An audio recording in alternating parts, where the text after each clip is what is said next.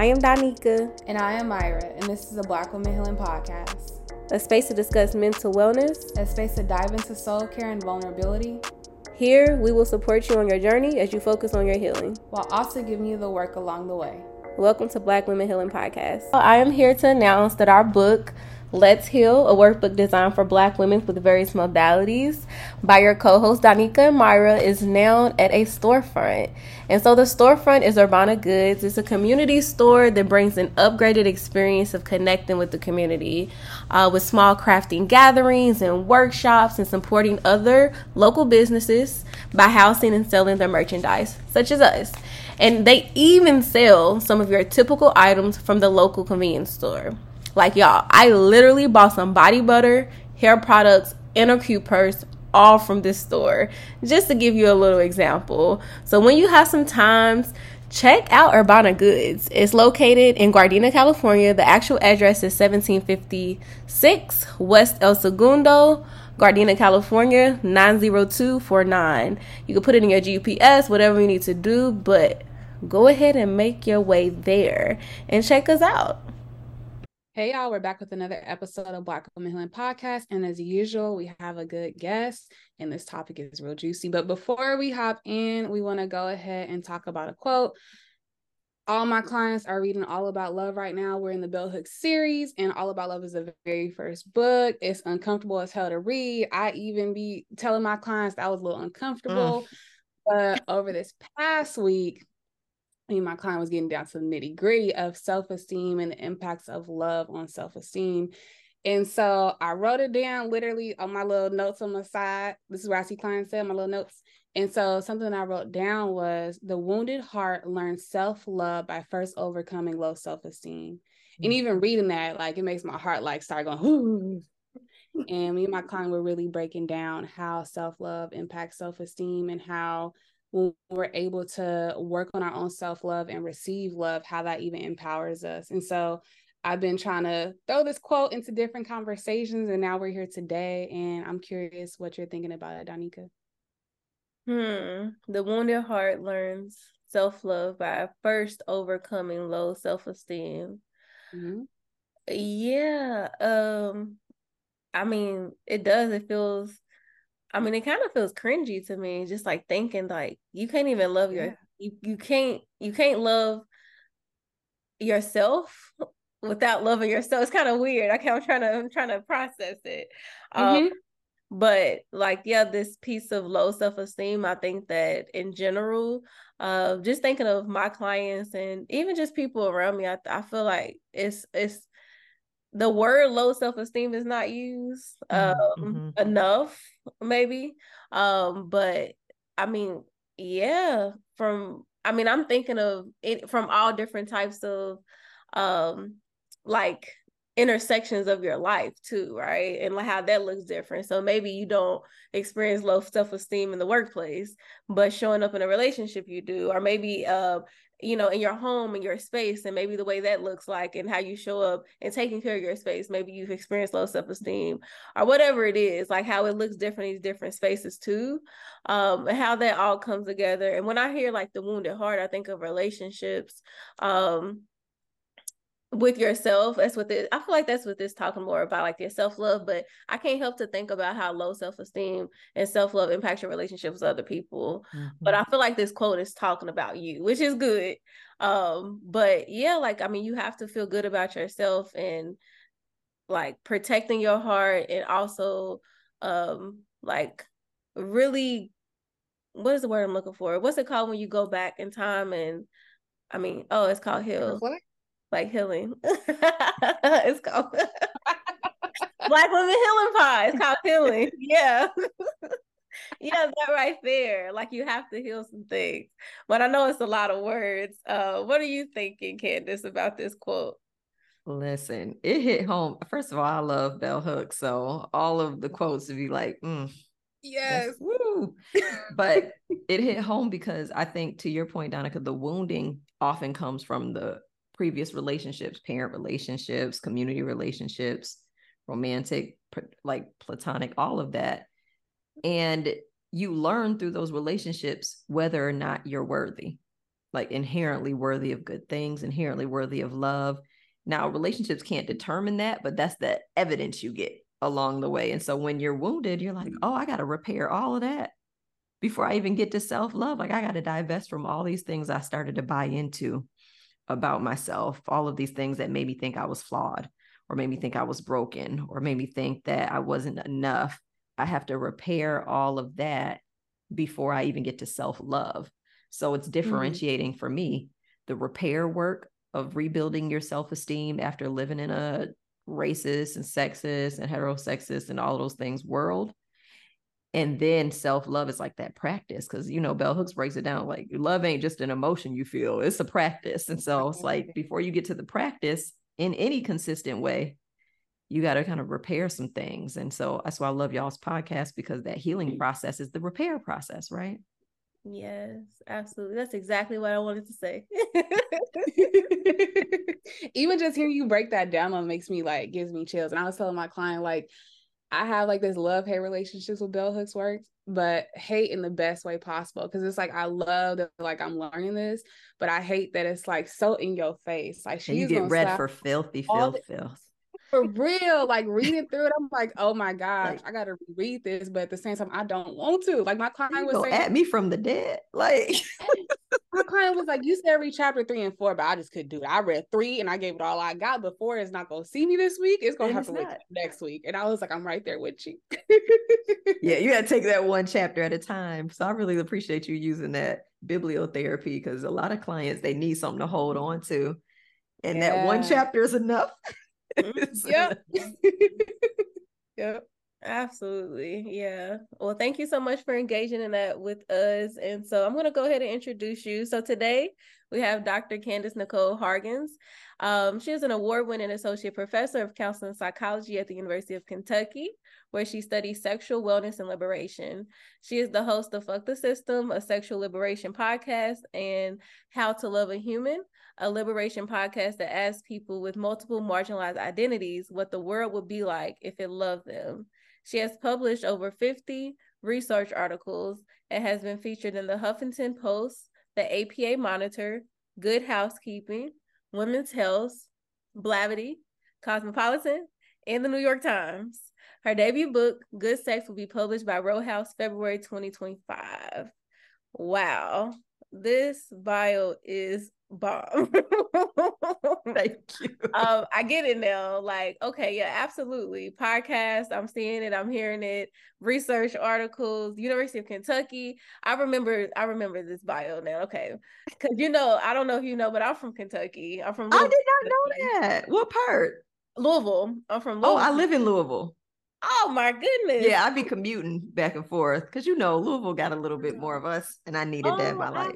Absolutely. My freshman year, I went to University of Kentucky too. Shut up. And then I transferred to University of Louisville, and then you know moved out here for my master. Yep. But this is so nice to like, you know that I, I I have I that we don't have connection, but how we're like actually getting small to, world. Yeah, no, that's wild. Oh is your family still here? Yeah, yeah. All my family's still in Louisville. Actually, will be there in September. So oh nice. This is, wild. Okay, well, thank you so much, um, Dr. Candice Nicole Hargons, for coming in today and joining us. Um, and so you all today we're going to talk about good sex. Um, so how did the topic of good sex become an interest for you? Okay, I'm gonna take you way back, back in time to the mid 90s when I was coming up. And I've always been a sexually precocious person. So very early on, I was like, oh, when am I going to develop boobs and when is my body going to change? And I wanted to find out about all of that good stuff. And so my grandma had a set of Encyclopedia Britannica, and I was in there just looking through the pages, figuring out like, okay, what is puberty? What are hormones? And all of this. So, like that biological side of it. But then, you know, I grew up in the hip hop era. We just celebrated the 50th anniversary of hip hop. And so I came up with Foxy Brown and Lil Kim and women who were talking about sex and being empowered around their sexualities or disempowered around their sexualities and some of the some of the hip hop that I was listening to but challenging it you know trying to trying to work through that and so thinking about how I carried all of that I always wanted to be somebody that was informed. I was a really smart black girl in a world that doesn't really support really smart black girls. And so I was like, well, let me find the information on my own.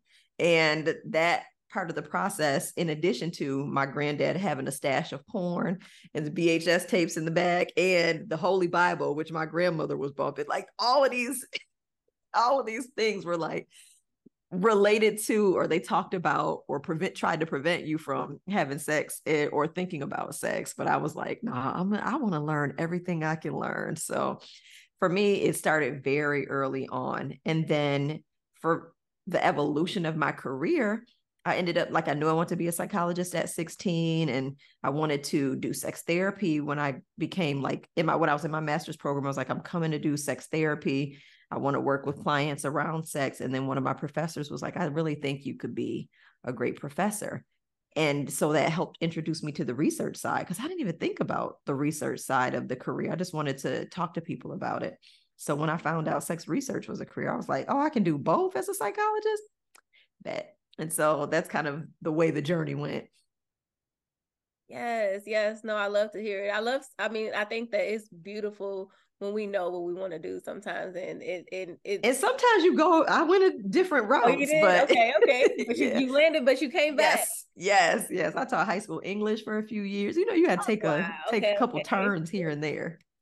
But it came back. Yeah full circle. Um yeah no wow. Um so i mean in thinking of that um i mean i do like you just said like is it is most definitely like hid from us the, the topic of sex in general. Even people probably listening to this even like people who are you know adults yep. hearing like good sex. Those words probably like oh whoa.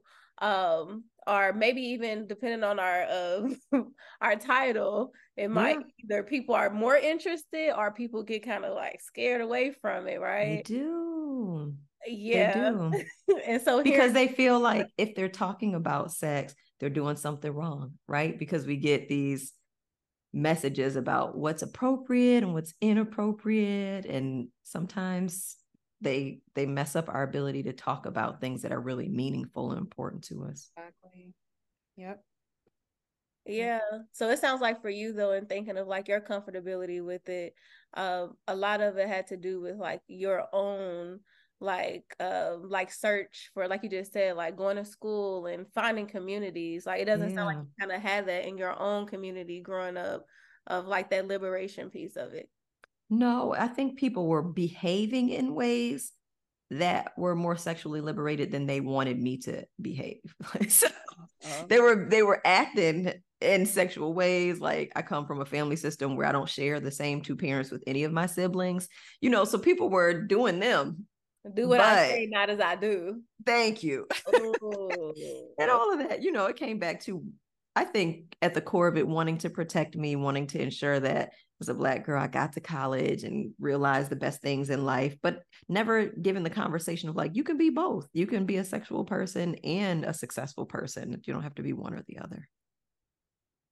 Hmm. Yeah, absolutely. Um, so in talking about this next question, it says, can you share with our guests um, and us the top five components of good sex and yes. why. Okay, so me and my team did a research study where we surveyed like 500 Black people and asked them, tell me the top three words that define good sex for you. And so when we put it all together, we analyzed those data. We got 20 words, but the top five are passionate, intimate, fun, pleasurable, and satisfying. So mm. those top five were the things that our sample of Black people throughout the United States felt like really meant something when it came to good sex. And passionate was number one by far. Like over a third of the people were like, we want passionate. That makes the big difference. And then the rest were like 20%, 18%, 14%, stuff like that. Hmm. I guess so when, it, when y'all hear those, do any of them resonate? Like, yeah, I need, I like that one, or it's like, no, nah, they don't really matter to me. I mean, yeah. I mean, when I look, when I'm listening to you say this, and you talk about passion being the top, I kind of feel like the rest of them don't really make sense without being passionate. If it mm. makes sense, exactly. like it, it like it for it to be satisfying pleasurable fun intimate it it literally it, it needs to be really see that's interesting these are good ways to talk about it because for me it's like you can be pleasurable and it can be satisfying and not passionate but it depends on how you think about passionate like everybody exactly defines it differently about passion that's true yeah yeah no that's absolutely true what you think about passion but yeah, no. I mean, this is I'm just I'm sitting in it. I'm sitting in these words. yeah. I'm curious, um, your thoughts on the ways that sex impacts one's self-esteem. Mm, I think that it can be impactful. It doesn't always have to be. So sometimes people use sex as a vehicle for healing, and sometimes they use it as a vehicle for destruction.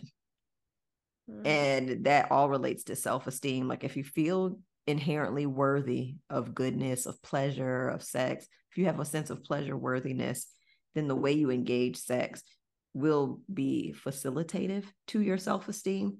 So you won't partner with people who aren't engaging in reciprocal goodness and sharing and stuff like that. You won't partner people who humiliate you or treat you as if you're less than because you made a decision to have sex.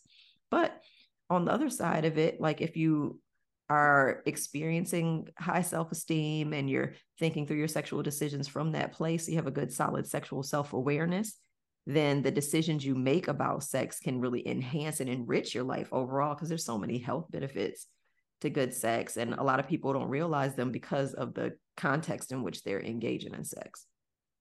Yeah. I'm curious your thoughts about um because I've been in a lot of conversations about how sex with yourself impacts your self-esteem mm, and i'm mm-hmm. curious mm-hmm. your thoughts about that and because I've, I've heard from people that like once you really get into the rhythm of being able to pleasure yourself when you feel the need to go out and find somebody but instead of taking that time to yourself like it does something for you. So i'm mm-hmm. curious to hear that from your thoughts.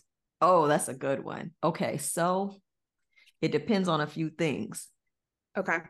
The messages you got about solo sex mm. the ones you got growing up and the ones you got in adulthood might be different but the holistically the messages you got and then whether or not you think solo sex is something you do before you have a partner or while you have a partner right so mm-hmm. we just did these papers. One is on Black women and another is on Black men. The one on Black men is under review right now, but we have the one on Black women out. We talk about the messages Black women got about solo sex or masturbation. And y'all can only imagine. Let me just ask you to guess where you think most of the messages came from. Yo, parents, let me tell y'all, I had a traumatizing experience. My mom, I don't care about telling nobody this. My mom walked in on me having solo sex and took me to the doctor and what? told me to tell the doctor what I was doing. And when I told the doctor, the doctor was like, ma'am, I need you to step out. Thank you. What's about to happen? And the doctor had a whole conversation with me about how healthy it was. Yes. I was making a healthy decision with myself. Make sure you wash your hands X, Y, and Z thing when you do decide to have penetration sex. Yeah. Right. Like these are some of the things you can do to be healthy. This is my number to contact me.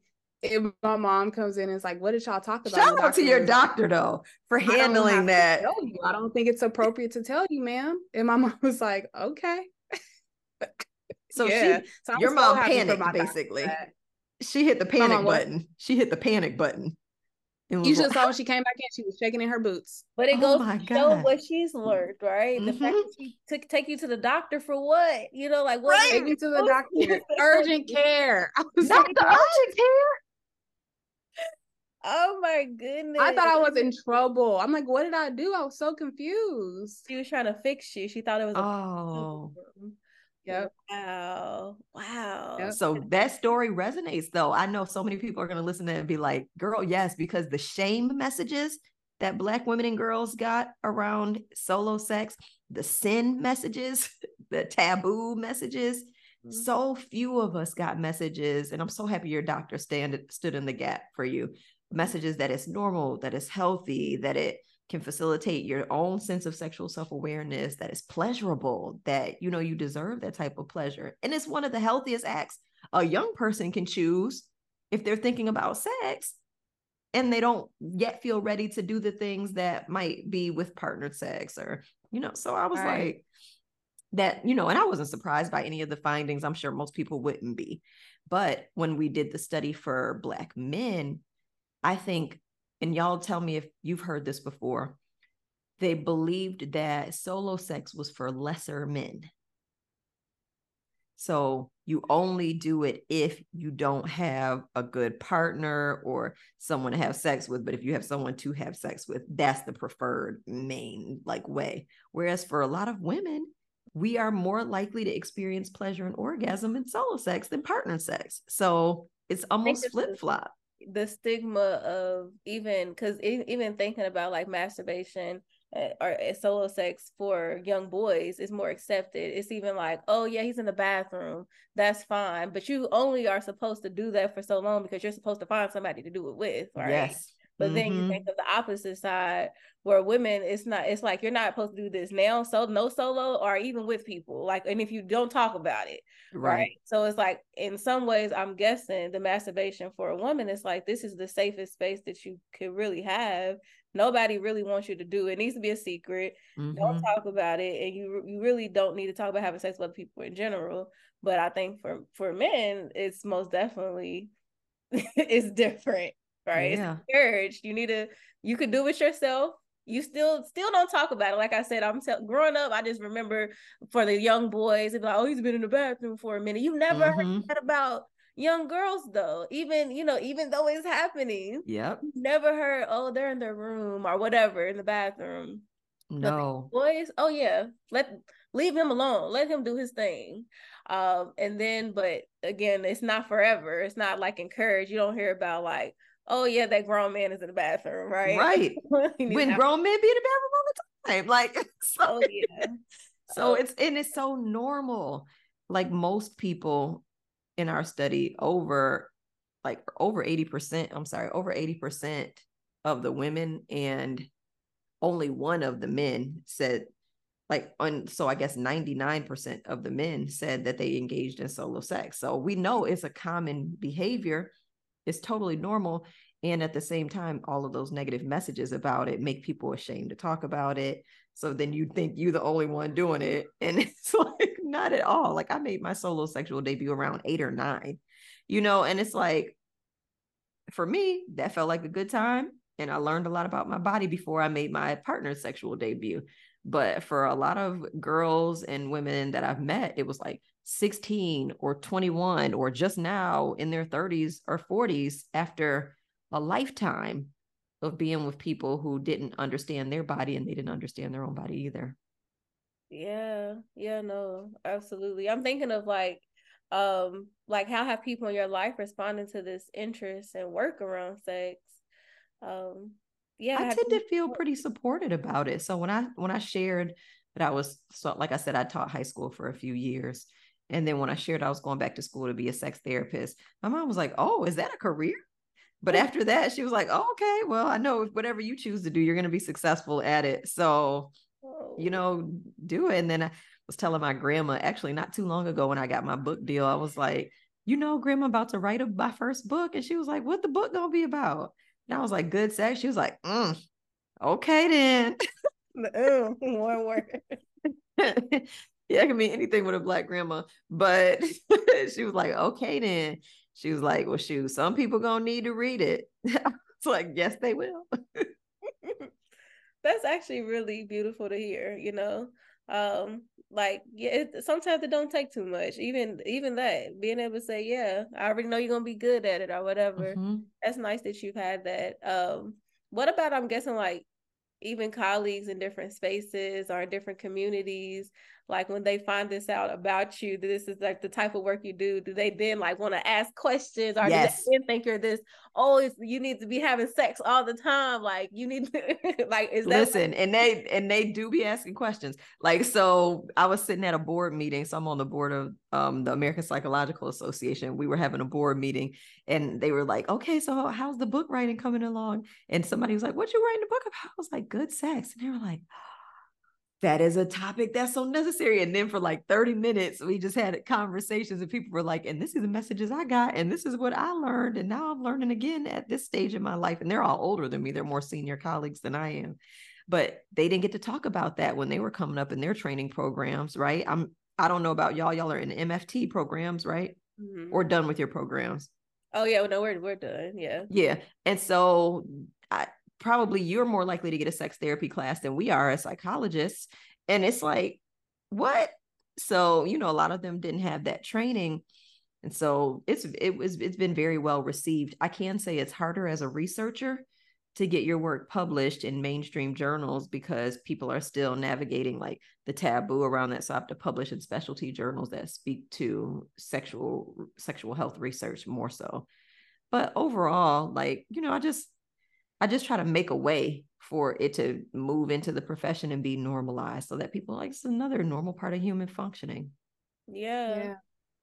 I'm curious, like as you reflect, how do you feel like this work has impacted like your life, your romantic interactions, just like us as a whole? Because my mind is going, but just follow me. My mind is going back to slavery, and it's making me think about how sex was not our choice. Yep. And now that you're talking about good sex, almost like reclaiming like yes our bodies in a way, in a very like ancestral way, and just thinking about like our ancestors and this being like a form of liberation for us in 2023. Like that's where my mind is going. But that's where my mind is. It always okay. is. And that's where so even when I start some of my articles, I have to set that context.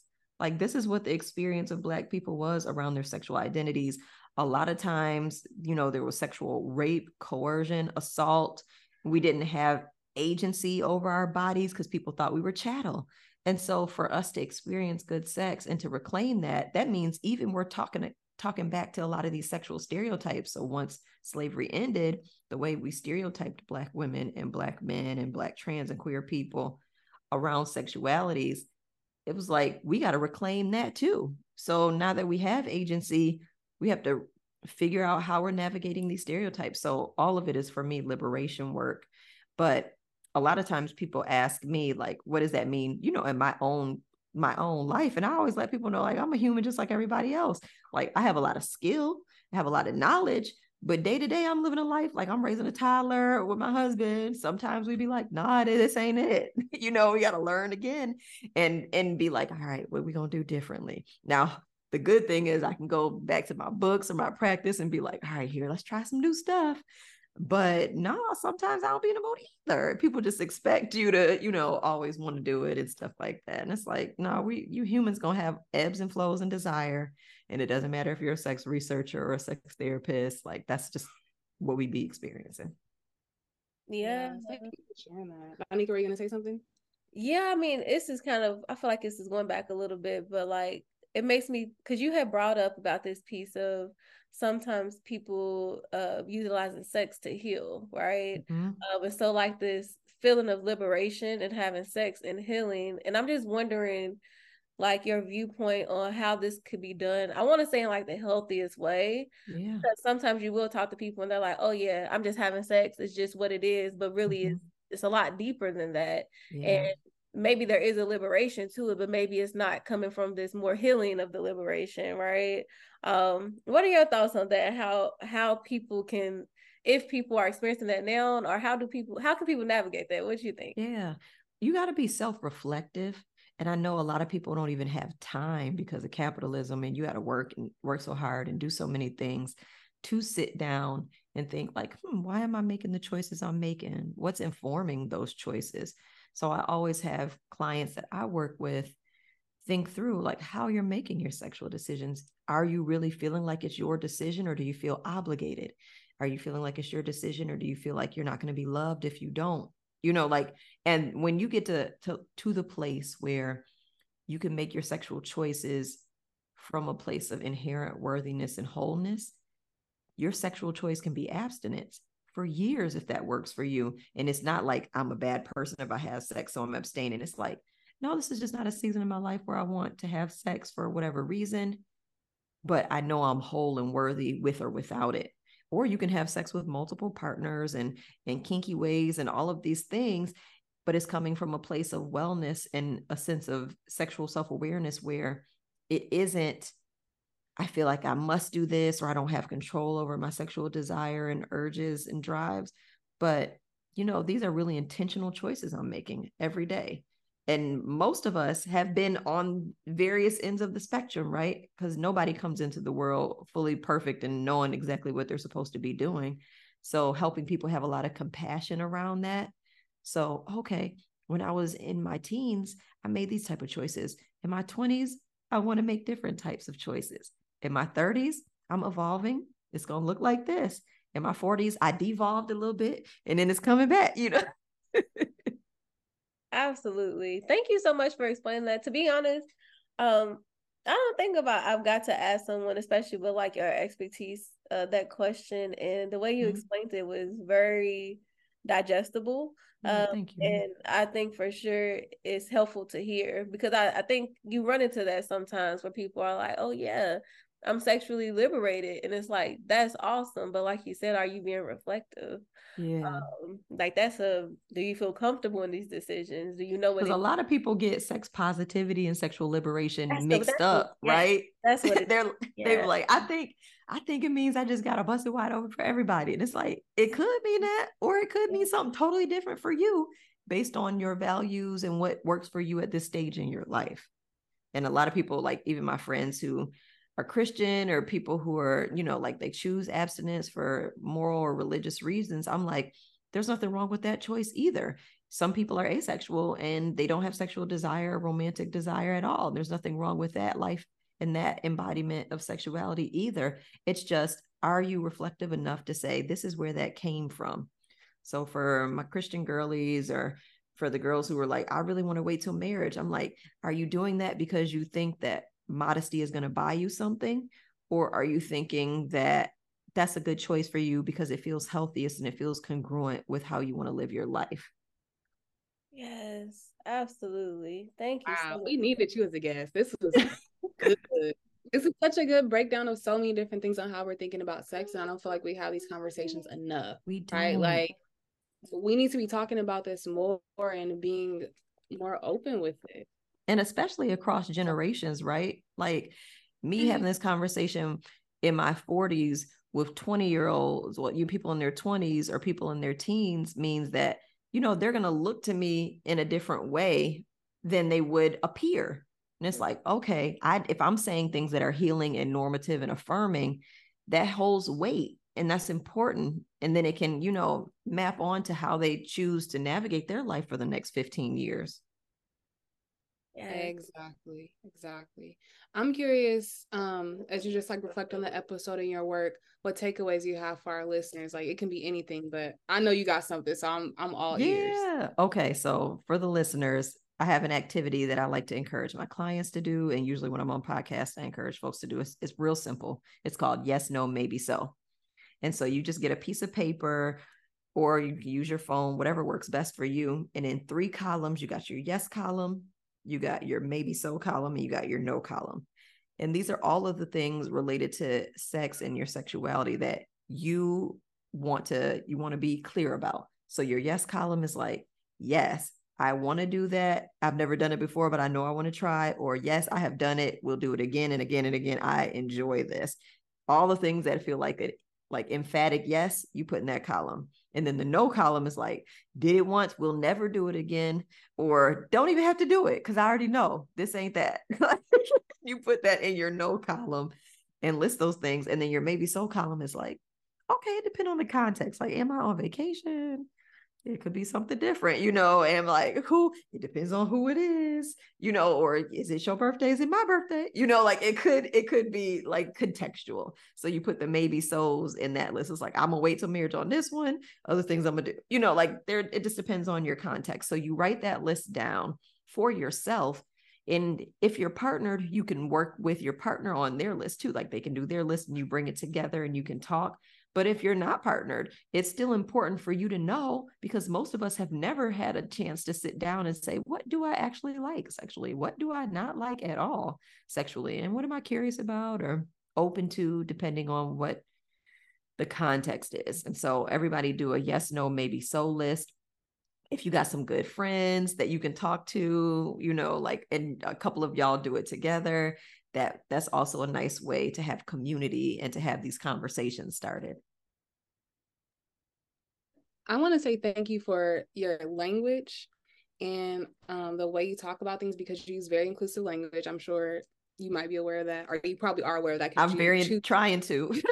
yeah, use very inclusive language that is easy to follow, and the information that you're providing is easy to digest. And I just want to thank you for that because sometimes I interact with people, and yes, I'm a licensed therapist too, but sometimes I interact with people, and I'm like, I'm gonna have to Google this when we're done talking, or I'm like, I don't know what we just talked about, but all right, you got it. Takes so time. Yeah, it yeah. time. But it's like as you're saying it, yeah, I agree with Myra. It's like clicking. Is it's making sense? Like it's it's coming through. Uh, so because yeah. if you're listen, this is the way I operate in my work. If my grandma can't understand it, who is not a college educated woman, then what am I doing? Yeah. My goal in coming into the academy was to bring stuff back home. It wasn't to get it and hoard it, you know, for people who have a lot of privilege and status. Yes, absolutely. Well, we thank you so much, and that activity. Thank you for having me. Absolutely. Um, I feel like this might need to be a part two. We can definitely do a part two. we got to talk about the book. You didn't talk about the book, really. What is it called? Where can we find it? A little bit more details. Look, the book is coming out February 2025, so we got a little time. I'm writing now, and it's called Good Sex. So I'm breaking down all of these things that we talked about in, like we just said, digestible ways using stories, you know, composites of clients. I never use like a single client's experience, but like composites of clients or composites of the research that I have mm-hmm. written and read, and some of the participants that I work with because I do qualitative research. So I like to talk to people about their lives and their stories and putting that in so that you get a story that you can resonate with. And then you get some some history and some background and some context like you were talking about myra like where did this come from in the first place? Why do we think like this? What do we have to go through to get here? And then you get some tips and some skills and some realistic timelines because you know how some of the self-help books be like all right three days then your life is going to change. Like sign me up sign me up. like that. Three days later you look the same.